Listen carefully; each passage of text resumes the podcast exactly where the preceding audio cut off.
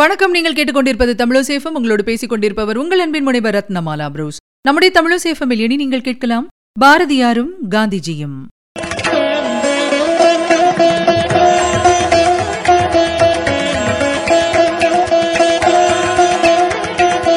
இந்திய சுதந்திர போராட்ட வரலாற்றில் மிக முக்கியமான நிகழ்வுகளில் ஒன்று காந்தியும் பாரதியாரும் நேரில் சந்திச்சது. ஆயிரத்தி தொள்ளாயிரத்தி பத்தொன்பதாம் வருஷம் இந்தியா முழுவதும் விடுதலை வேட்கை ஓங்கி ஒலிக்க தொடங்கியிருந்த காலகட்டம் அந்த நேரத்துல ஆங்கிலேயர்கிட்ட இருந்து தன்னாட்சி வேண்டி இந்தியா முழுக்க போராட்டங்கள் வலுப்பெற தொடங்கியிருந்தது. இந்த போராட்டங்கள் அன்றைய ஆங்கிலேயருடைய ஆட்சிக்கு பெரும் இடையூறாக இருந்திருக்கு. இந்த போராட்டங்களை கட்டுக்குள் கொண்டு வருவதற்காக சர் சிட்னி ரவுலட் தலைமையிலான ஒரு குழுவை அமைத்தது ஆங்கிலேய அரசு. இந்த நிலையில தான் ஆங்கிலேய அரசுக்கு எதிராக போராட்டத்தில் ஈடுபடுபவர்களை நீதிமன்ற விசாரணை இல்லாம இரண்டு ஆண்டுகள் சிறையில் அடைக்கலாம் அப்படியான சட்டங்கள் எல்லாம் கொண்டு வரப்பட்டிருந்திருக்கு. இந்த அடக்குமுறை சட்டத்தை அதாவது ரவுலட் சட்டத்தை எதிர்த்து இந்தியா முழுக்க பெரும் பயணத்தை மேற்கொண்டிருந்திருக்காரு காந்திஜி. அந்த காலகட்டத்துல இந்த ரவுலட் சட்டம் தொடர்பான ஒரு ஆலோசனை கூட்டம் சென்னையில ஏற்பாடு செய்யப்பட்டிருந்திருக்கு. இந்த நிகழ்ச்சியில பங்கு பெறதுக்காக ராஜாஜி இல்லத்துல வந்து தங்கியிருந்தாரு காந்திஜி. அவர் கூட சத்தியமூர்த்தி உள்ளிட்ட முக்கிய தலைவர்களும் இருந்திருக்காங்க. இந்த நிலையில காந்தி தங்கியிருந்த அந்த இல்லத்திற்கு பாரதியார் வந்திருந்திருக்காரு.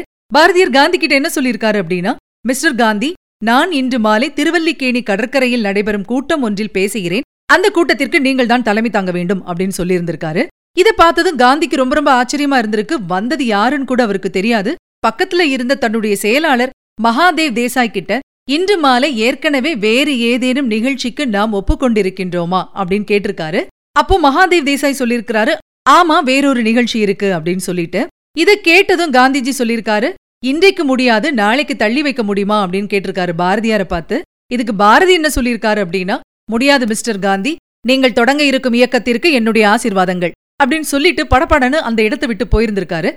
இதை பார்த்ததும் காந்திக்கு ரொம்ப ரொம்ப ஆச்சரியமா போயிருக்கு. அவர் கேட்டிருக்காரு இவர் யார்? அப்படின்னு சொல்லிட்டு. அந்த நேரத்துல அவர்கிட்ட சொல்லப்பட்டிருக்கு இவர்தான் பாரதியார் அப்படின்னு சொல்லிட்டு.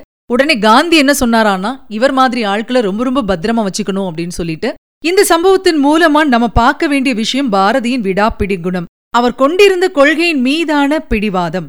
காந்தி தன்னுடைய குருவாக கோபாலகிருஷ்ண கோகலேவை ஏத்துக்கிட்டார் அப்படின்னா பாரதி தன்னுடைய அரசியல் முன்னோடியா ஏத்துக்கிட்டது பாலகங்காதர திலகரை. காரணம் தேசபக்தியிலும் கூட தீவிரம் காட்டுறதுதான் திலகரின் குணம். அதுதான் பாரதியின் விருப்பமா இருந்தது அப்படிங்கறத நம்ம இங்க புரிஞ்சுக்கணும். ஆக தன்னுடைய கொள்கையில் பிடிவாத குணம் கொண்டவர்தான் பாரதி. எதுக்காகவுமே தன்னுடைய கொள்கையை எங்கேயுமே விட்டு கொடுத்ததில்ல.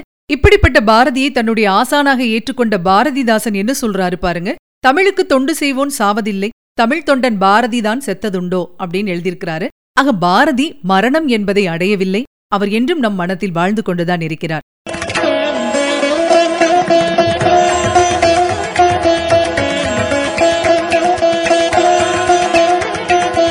நேர்கள் இதுவரை கேட்டது பாரதியும் காந்திஜியும்.